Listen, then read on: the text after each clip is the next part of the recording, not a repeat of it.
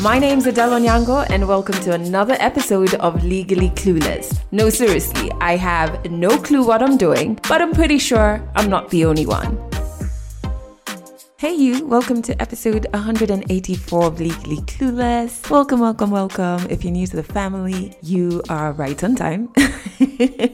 Even though we're 184 episodes in, right on time. And of course, episodes like this, audio episodes, go out every single Monday. And our video series is ongoing on our YouTube channel, season 3 of it. And new episodes there go out every single Friday. You can head over to our YouTube channel via the link in the show notes, or just head over to YouTube and search Legally Clueless. We're bright yellow, you can't miss us. Another thing you need to do is head over to legallycluelessafrica.com. Sign up to join our community there. You can listen to all the other episodes there, watch all our video series episodes, our tour series, learn about workshops and our events there. Yeah, so that's our hub on the internet, legallycluelessafrica.com. I am really excited about this episode because the story is by a friend and it is about something I'm very passionate about. Listen to this. So I had to pay almost 250,000 for the nomination fee. Yes. And then again, IBC, you need to pay the IBC fees. So security, as we had like around 50 security guys. When I met one of my mentors who is a member of parliament, he told me you need a clean 30 million Kenya shillings. If you don't have that money, man, you're screwed. I sat down. I told him I can't get that 30 million. I looked at my circle. They can't raise even half of that money. But I was advantaged because I had bought some stuff in advance. So in 2020, I had office already. I had computers for staff. I had bought some equipments. So I didn't need to start from scratch. We need sound. We need a van. But I still used close to 7 million. So the times that you leave the campaigns, you go and you have 100,000, but when you're coming back home, you can't even buy a packet of milk for your child. That is my friend Billion, who ran in the recently concluded Kenyan elections, and I just love how open and honest he was about that actual journey. I can't wait for you to hear it. It's coming up later in this episode. But speaking of stories that we absolutely love, another show you need to check out is the Guinness Black Shines Brightest Stories show on the Guinness YouTube channel. There is a link to the YouTube channel in the show notes, or you can just go to Guinness Kenya. Reason I am sending you there is, one, you will get to discover such amazing African creatives from music, food, fashion, decolonization, and so much more. And let me tell you, it's not the usual faces or stories that you know. It's people who you may have heard of a little but don't fully know their story, or people you just don't know. So you're going to be discovering them via their stories on this show. From Sweetie Narcano, who is so amazing when it comes to really helping Africans decolonize their minds. And she is also a very creative fashion designer. And there's Brian Musafiri, who is super creative. I don't feel like locking him down to fashion because he just oozes art and creativity, that guy. And then food, which has become my favorite thing because I'm trying to put on weight.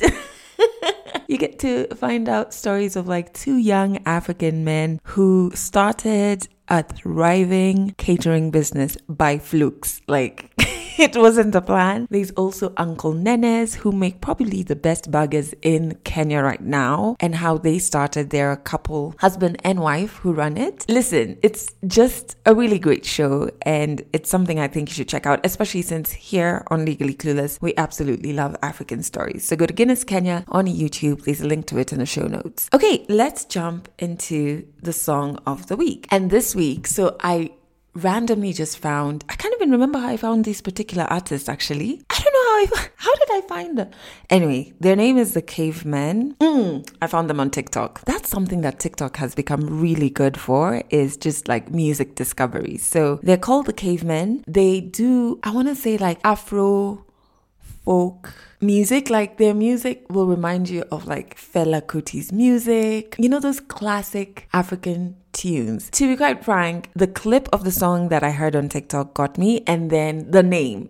So it's like, this is so interesting. So I went and listened to an album they have. It's called Love and High Life, and one of the songs that stood out for me is called Biri. I have no idea what it means, but what was so weird is it sounded so much like my mother tongue Luo. It's so interesting when you hear other African languages and you're just like, wait, that sounds like mine, yet you're from the other corner of the continent, isn't it? So the name of the song is Biri. It's by the Cavemen. I really like this song. There's something in it. So I'll put a link to it in the show notes. But if you're into more classic African sounds and you want to hear all the instruments like I do, I really enjoy such music. I think you'll like this one. Okay, I'm not even going to talk for too long because I really want to get into the story, 100 African Stories, because politics is a huge part of who we are and how things affect us. You know, these conversations constantly find me. One, either I'm involved in conversations where it's like, okay,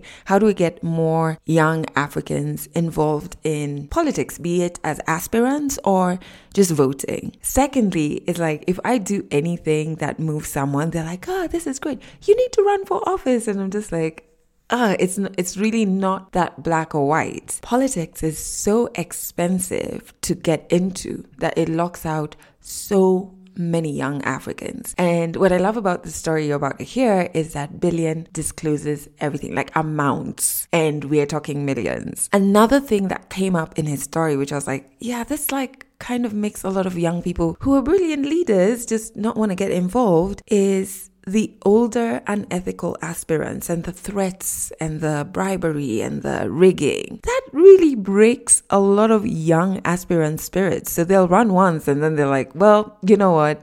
It is not that serious. I'm not doing the shit again. You know what I mean? And I just feel like when you listen to his story, you start to really understand the numerous barriers to entry that keep a lot of brilliant young leaders out. So I hope you enjoy this particular story. I'm super excited to share it with you.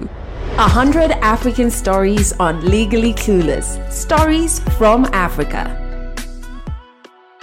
My name is Lillian Okotojo from Nairobi, Kenya. I first ran for an election in 2014. I think for me, the drive was just to make sure that there's somebody from the community is running for that position. When the elections for our constituency was nullified. Running for Madare Member of Parliament. Yeah, so there is a national parliament. That was the position that I was running for in Madare. So Madare is within Nairobi. When the elections were nullified, I was in Nakuru with my cousin. And then when they planned that the electoral body is going to conduct a new elections, I decided to travel back. And when I traveled back, my feeling all along was to have somebody from Madare run for the office. And I remember the Madare Professional Association sitting together. We were around 6 of us, and we agreed that one of us is going to represent us during these elections. And even when I was leaving Nakuru coming to Nairobi, I was the least qualified of all those people, and I knew I was just going to support someone. But it happened after the first elections, all of us were given a task to make sure that we have a certificate to show the level of seriousness on all the candidates. After the second meeting, which happened at the IBC, when the IBC, the electoral body, called all the candidates who was interested in running to come. Of all of us, I think we were 2 of us that showed up that day. I had talked to one of my friends who had a political party, that is Ronnie Asumba, to please help me with the certificate to show that I am serious. However, I knew that I was not going to go to the end because I was the least qualified. I didn't have money at all. I didn't have resources. I was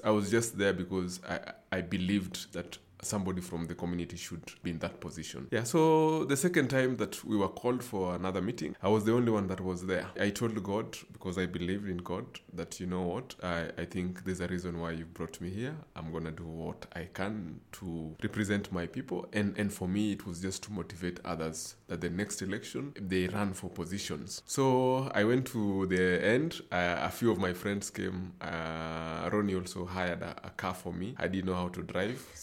So I had to look for my cousin to be my driver. So it was expensive to have my cousin to be my driver because we were living in 2 opposite sides of the city. So he would come pick me drop me home, leave the car again, go, take a matatu, go. So it wasn't working. So I know it is bad, but I said, I'm going to drive myself. I used to see how my cousin is doing it. So I started driving myself without a license. It's because I love to be hands-on. I love to see things moving. And then a couple of my friends came together, did a few t-shirts for me, did posters for me. In my mind, I was ready to do just 10 t-shirts to put them on strategic places, just to let people know that I am running. But thank God I had at least 1,000 posters from a friend. And one of the things that I remember is putting posters myself. There's a night that I was wearing a hoodie and I was putting posters in one of the wards. So the boys at night, the guys who put posters are just random guys from the community. So while putting the posters, one of the boys came and said,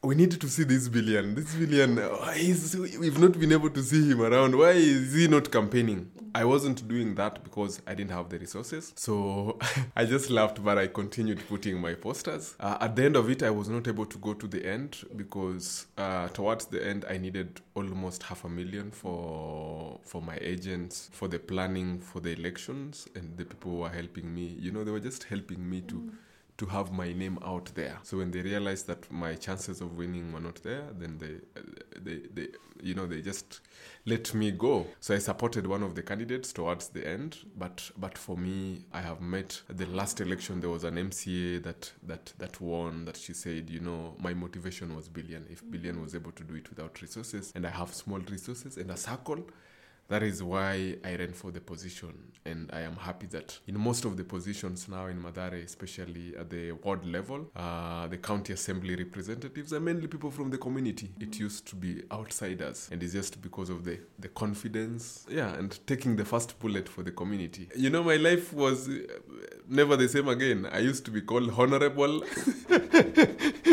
So it taught me to act in a honorable way. Yeah. So people started looking at me as a leader. Then I started looking for opportunities where I could develop more, build myself more as a leader. I've been able to go to a series of leadership programs, the Mandela Washington Fellowship in the US. I went for Austrian leadership program also in Austria. I feel an accomplished leader ready to take the community to the next level. I think for me it was a lesson. For me, I believed that my mission had not yet been accomplished. So I knew I had a mission and I had promised the community that, we are going to make our community better. I was not able to run in 2017 because I felt I was not psychologically prepared. Yeah, there's an emotional attachment to running for an office. The first time that I ran for the office, I used not even to eat. You don't even have time to eat. There are a lot of phone calls. There's a lot of pull and push all over the place. So in 2017, I wasn't psychologically prepared, but I said I'm going to be in a campaign team to learn how this is done. So I joined a political party to just see how the political party system works, so that if I'm attracted to what I see, then I'll apply those the next time that I am running. And that played a big role when I was running this year. I didn't know that the grassroots support is big. Sometimes in the political parties, they have structures, and the structures helps win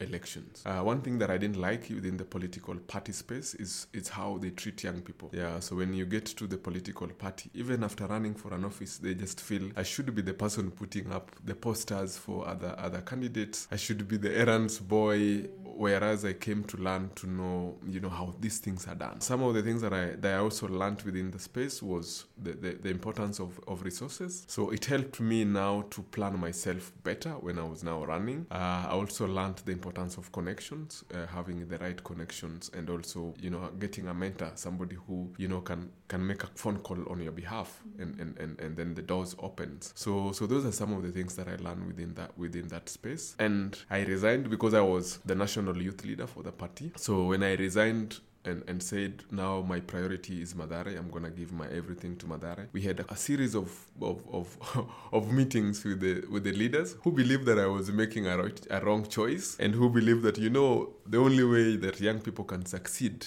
is, especially in politics, is by being nominated or by being put in a place, in a position. They didn't believe that, you can just come from nowhere and run for a position competitively. I prayed and I worked hard. I made connections. I pushed every door. I became a beggar. I became a bother. I bothered people. But I knew that I wanted them to see the vision that I have for my people. I told my best friend, and by then, his organization was supporting my organization. And the one thing that he told me, ask me, how much does an MP get every year as a budget for development in their constituency? I told him, it's 100 million every year. So he said, okay, I'm going to connect you with an organization that is going to give you 100 million every year so that you can stay out of politics. I was somehow convinced, because for me, it was just about supporting my community and looking at the level of poverty, the level of, disconnection that our people have with the government and the things that are happening. I almost fell for that. Then I had a second opinion. I went to my mentor and he said, you know what, we know that is possible, but in life, there are things that if they passes, you'll regret. This is your chance, and looking at the opinion in the community, you stand a chance of winning the elections, and money comes and goes. And sometimes these big organizations, they look for you because you're at your peak. The moment you start coming down, they'll jump into somebody else who is younger than you, who have more ideas. So just give it a shot. Yeah, so I went back to my friend and told him, you know what, I think I am running. He wasn't convinced. I think he was convinced almost at the tail end of the campaign, but he was supportive, but he wasn't convinced. So he would support me, but he would just you just do your thing. Yeah, so, and I also shared that with my wife, that I was going to run. This started early. By 2019, I knew that I was going to run in 2022. So I started building my network in Nairobi and abroad. I started saving, I started buying, assets that could be useful on the elections or during the campaigns. But people could not see. But I knew if I have a good sound, I know I am sorted. I will not need to hire sound. If I have a van, I know I am sorted. I will not need to buy or hire a van for the campaigns. So through that, I was able to connect to a few people outside the country, outside the community. I would tell them that I am actually planning to run and I would really love to have their support. So first of all, you need a good political party, because our elections are more aligned to the political parties. I came second, I had 17,000 votes. If I'd run as an independent at that particular time, I would have not gotten even 5,000. So first you need a good political party that you connect with the ideologies. Then you need to have a party, have to pay the nomination fees at the party. So I had to pay almost 250,000 for the nomination fee. Yes. I had half of that money. I pushed my friend to pay half of that money, because this is a community thing with so I can't die alone. So that is one. And then again, IBC, you need to pay the IBC fees, also some good money. You need to have posters in terms of publications. You need to have posters. You need to have agents, that is at the tail end. You need to have mobilizers at the tail end, the people that you are working with. You need to organize meetings, community meetings. You need to have community engagements, the youth groups. You need to go to churches. You need to have your security. So security, as we had around 50 security guys. So I had a team of security, but most of them believed on the mission. And they were telling us, some are even doctors. I had a doctor friend who said, I am joining your security because I studied medicine and I don't have a job. I have been here. And I believe that if you win as a young person, I'll be able to have an opportunity to be a doctor. I had a teacher also in my team. So in the team, we had different circles. So there was an inner circle of security. So if I need to do something today, I'd call my work assistant, and he knows the people to call, first layer of security. If we have a bigger thing that is happening, there's another layer of security. We have a rally that we are going to. We have a bigger now circle of security. But we also used to rotate them, so that just to make them not feel that you only need us when you need to go for the big rallies. But I had two trusted security guys. I also had to had logistics person. So most of my campaigns, because in the slums or in a settlement like Madare, there are organized crimes around a certain candidates. So especially if Madare was perceived as an ODM zone, so coming with a UDA, I looked like, you know, that was not my territory. So I had to work smart. So I would go to some meetings with a border, on a border, just take a border, go meet people and disappear. They'll wait for me to come with the car, but they only know when I am done. There are times that I would divide people into 100, only meet only 100 people and make it a secret, so people only learn that I was around after I have left. So, and then I had the core team, my planning team. So they would advise, they would guide, they would plan some of the activities. But I had all the time in the world to be part of everything. So I would make sure that, you know, every planning that is done, I am part of it, so that I know and I can also ask questions, the loopholes. Yeah, so you need a lot. When I met one of my mentors, who is a member of parliament, he told me you need a clean 30 million Kenya shillings. If you don't have that money, man, you're screwed. I sat down. I told him I can't get that 30 million. I looked at my circle. They can't raise even half of that money. But I was advantaged because I had bought some stuff in advance. So in 2020, I had office already. I had computers for staff. I had given some young people some jobs. So they felt like they were giving back. It was a way they were giving back to support my campaigns. I had bought some equipments. So I didn't need to start from scratch. You need sound. You need a van. So that helped.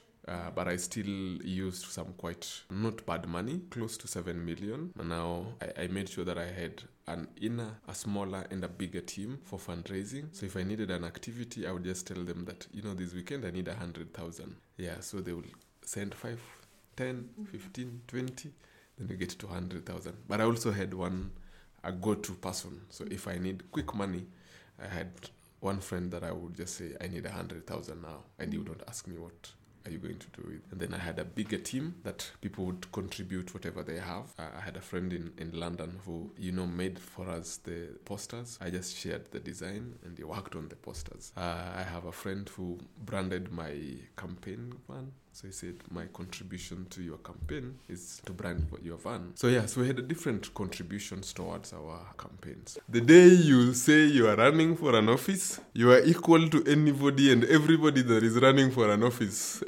Yeah, so even the people who were okay when I just buy for them lunch, were not okay when I was running, when I just buy for them lunch. They just felt like, yo, kwani unanionaje? How can you just buy me lunch? Guys are out there making sure, you know, it's raining on us. It's that season. So yeah, so there's that. There's a lot of responsibilities too. Any child that is going to school now, they don't care. Any funeral now, they don't care. They bring it to your table. I think I had the most WhatsApp groups. I would be added to all the WhatsApp groups. I would go home, find myself in 10 or 15 WhatsApp groups every single day. So the expectations, but also it comes with the territory. You know, my area, you know, some of the things that we need from the leaders, so basic. Yeah, so when they see you there, they see you as a hope. In some cases, as genuine cases. So I would go visit homes. I would support wherever I could. But I would also collect, you know, push my circle to support. But it gives you a lot of pressure. I reduced the number of times I used to go to the office, the center, because you don't want to sit there and you can't solve somebody's problem. And right now, they have a place where they can take their problems. So they will come anytime. Anytime they see your car around, they stream in. There's a time I even started suspecting that, you know, there are, next to my office, there are people who have vibandas. Yeah. They sell the shops, small shops. So I would come even with a border, but the moment I settle in the office, there are like 20 people coming in. So I suspected there's a collaboration with this.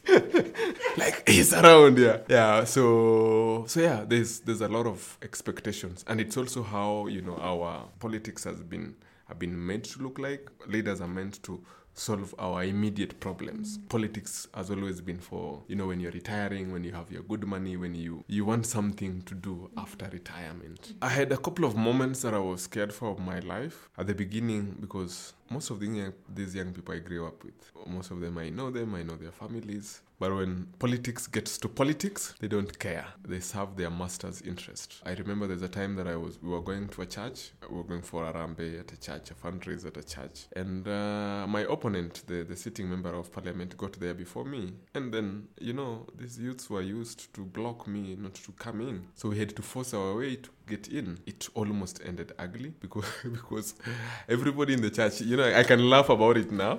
Everybody, it was at Legio Maria church. Everybody at the church ran and left us. Left us alone. And the Legio Maria guys, it's my church. I love it. That is where I take all my problems. So they have bows that are shaped like weapons. So they later came back and started pushing us with them bows. But it was bad. Because I believe, one, we were going to help the church. All of us, we'd been invited to that fundraiser. So I don't see the need why you should block other people from accessing places where you are. I think politics should be fun. We go there and we talk and we have fun and we leave. And then people decide whom they want to vote for. There's a time that both cars, I had their windscreen stoned. So my car was stoned. Our campaign car also was stoned. I just replaced the windscreen for the campaign car yesterday. Because now it's done. We were using it with that crack here. Yeah? I only changed the one for my car. So I experienced that. There's a day we went to campaign in an area. We'd organized everything. And when we got there, some of the youths became so unruly. One of my security guys falling and almost getting a bad injury. There's a time that I went to meet women at night. So after meeting the women, it's a secret meeting. The women are happy with whatever that I have offered them for tea. Then when we get out, I meet youth, the vijana. I give them almost similar thing that I gave to the women that were inside. And then they're saying, What do you mean you're giving us this? So I punched someone. Yeah, I punched someone. It became a little ugly. Yeah, so there are a couple of instances that there are times that I was advised not to attend a church service. It was going to turn ugly. There are times that we had to change even our routes when we were campaigning. There are times that we had to negotiate in advance before doing our activities so that we are all safe, because it has all sorts of people. So I sometimes look back now and just laugh and say, wow, what an experience. The good thing is I made sure that my family was so away from my politics. So even now, even when we went to vote, only a few people could recognize that was my wife. I can go with any woman to Madare and they'll still believe that is my wife. I tried to disconnect my family with the politics, because I know people get personal also, and I didn't want to put my wife or my family into that. But however, I think emotionally there are times that, the things that I encountered out, I would bring them home. I would come home and, I don't want to eat. I am so moody. I am so drained. I am so broke. So there are times that, when you leave the campaigns, you go and you have 100,000, but when you're coming back home, you can't even buy a packet of milk for your child. There was no direct violence towards my family, because I tried to protect the family and just keep them away from that. 3 days to election. First of all, you have the last day to campaign, that you make sure everything is done, that you've covered everything. And then now you start planning for your agents. You have to train your agents. Even some of us, where we went wrong were the agents department, the people that you should trust. But you can't trust 189 people. At some point, I wanted to bring my family, to bring my cousins from the village to come to come and help me, play that last part, because there are people they will not campaign. My opponent didn't have campaign at all. He waited for the last minute and played all the dirty stuff, and he won. And that is what matters. The process doesn't matter. It's the end game. So we train the agents 2 days too. We train the super agents, the people are taking care. We have to plan the security, our security team. So that has to happen the last days, because they're also the most crucial people in your campaign team. In case there are bribery somewhere, they know how to respond. We talk to a lawyer too. Just in case somebody is arrested on that day, we have to put some money aside so that I could be bailed. I had to even go have a conversation with the OCS, let them know this is what is happening, this is my plan. We have now the people that are called mobilizers, so that you make sure that, you know, the turnout is on your favor. And then you plan the food, because these people, logistics, these people have to eat, these people have to be at the station at this particular time. And I remember, I think 2 days to election or a day to election, I had to sign like 300 papers. So the oath of secrecy, and then there's also what we call deployment letter. So they have to be signed and then taken to a lawyer to sign them, to be certified. So you have to have certified copies. Then we have to organize how all the 198 people will receive their copies that day in the morning. So you're just praying that all your agents turn up for the event. Then we have the elections. So agents have to be at the polling centers by 5. By 6, all our agents were still out. They were still locked out. Yeah, so meaning you don't know what is happening inside. Part of the training that we give our agents is to make sure that the ballot boxes doesn't have anything when they're starting to vote. Yeah.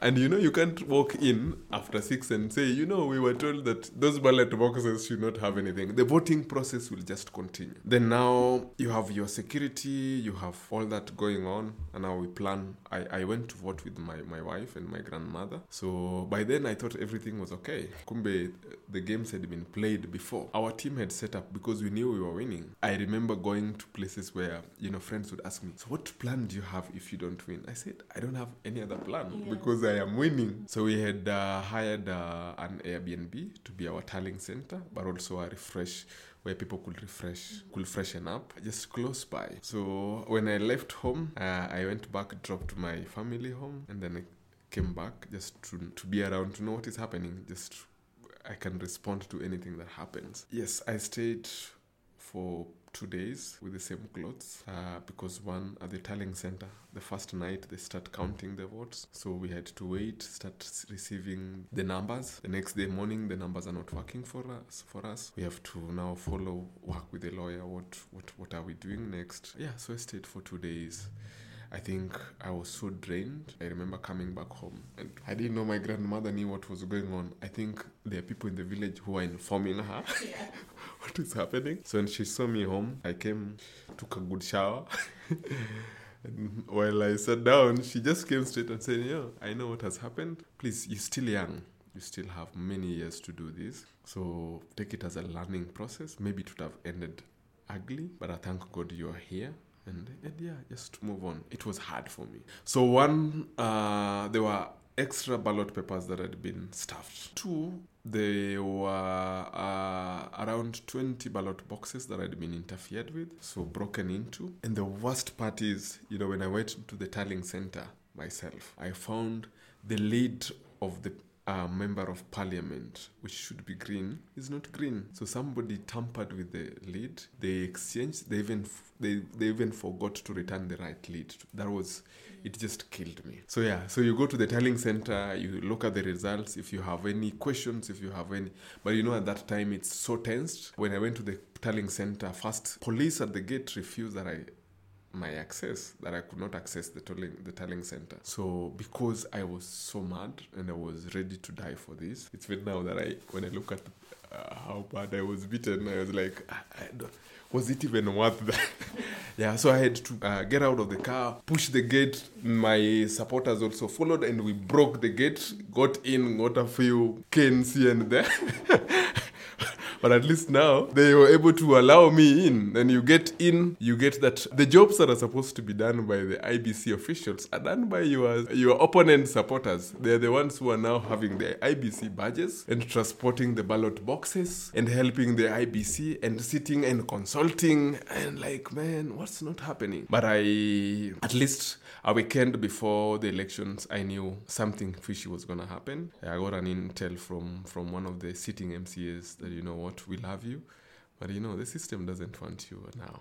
Mm-hmm. So if you win, well and good. If you don't, just know that things happened. So I was kind of psychologically prepared, but I still had faith that, you know, these are institutions. This is an independent institution that should take care of all our interests. Mm-hmm. And all my concerns, I would call the officials, and they would like, oh, don't worry, everything is okay. Yeah, so we stopped the tallying. The media came, you know, the returning officer agreed that, you know, some of the ballot boxes had been interfered with. But now, because it was an in-house thing, they had to come up with a way of, you know, making it look that, you know, it isn't that serious. Yeah, so that is the whole process. So a lot of young people, if you're not prepared early enough, it kills you. And I think one of the things that I am planning to do is to just try and get young people that ran for an office and almost won, because I know exactly what they went through.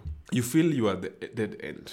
And I've been forgiving myself for this. I think I ask God so many questions. I would just drive alone and cry and ask God, where did I go wrong? Why did it have to happen to me? I think this was my turn. This was my time. Why? You know, when you're joining politics, you have a 20 years plan. So if they interfere with the 5 years, it interferes with the whole 20-year plan. So at that time, I was bitter. I was mad. I couldn't sleep. Well, I didn't want to see a call from my people. I was mad at everyone, and because I did everything. I did everything right. The only thing that I didn't do right was to make sure that I am on the right side of, of the government.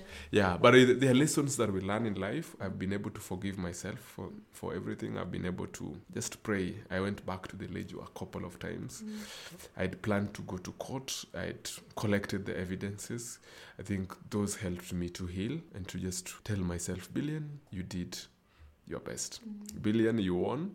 But maybe God had other plans for you. So just look up. And since my core reason to run for an office was to serve the people, the people are still there. They didn't go with the results. Just get back to yourself and go back to those people and face them and let them know that, you know, you are doing this for them.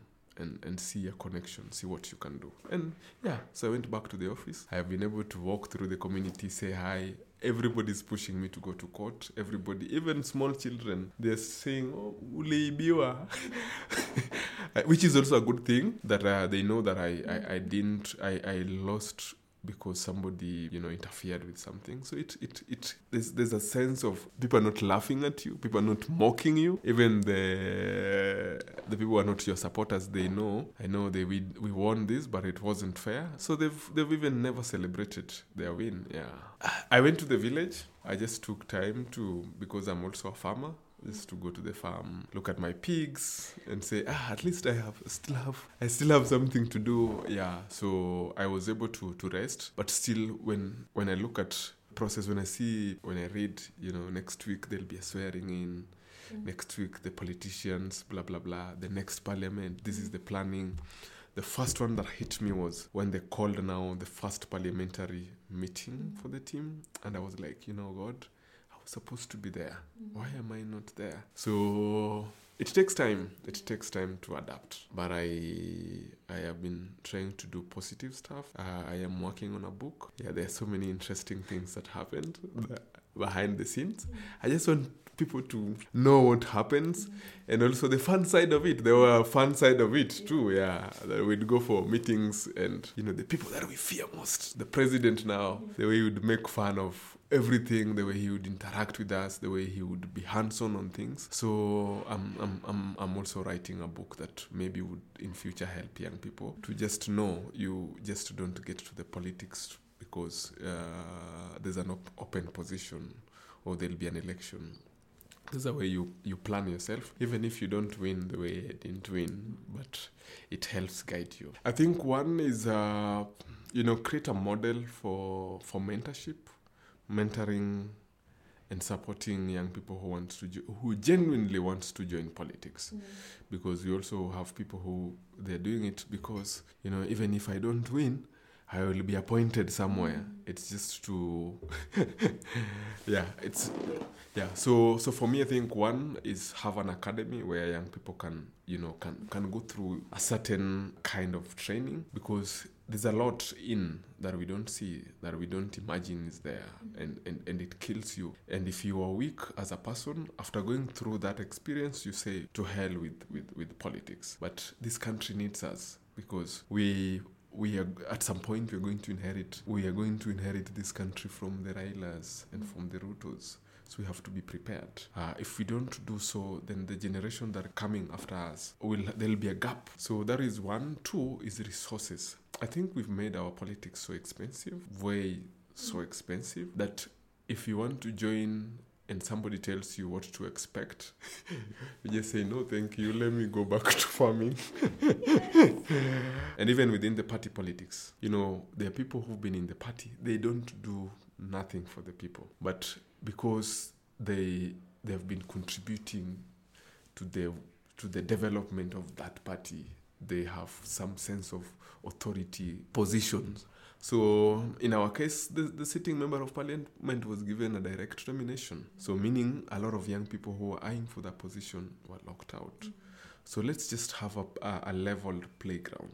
But I love that, despite all those challenges, there's so many bold young people that ran for an office and said, me, mtanichagua, whether I have or don't have, you guys make a decision. I think, moving on, if I was at a position that I could hire or support young people that ran for an office, it would be good, because they're going through a lot right now.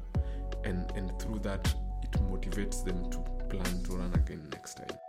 Catch more African stories in the next episode of Legally Clueless. I hope you enjoyed the story by Billion, and enjoyed it in the sense that, man, the honesty. I really do appreciate Billion for that. I have known Billion for years, back when he was a rapper and I was on my first radio show, and then we grew into me helping him with his foundation, where he does so much. He uses music and the arts to get a lot of young people opportunities and get them away from gangs, etc. He also has a really interesting program called Future Uchi, where he gives free uniform to students. And what's so interesting is, like, the Future Uchi program, that's the one I used to help him with. We would go to a school with tailors, and like the whole day there's activities for the kids, and we're measuring the kids, and we give them these new brilliant uniforms.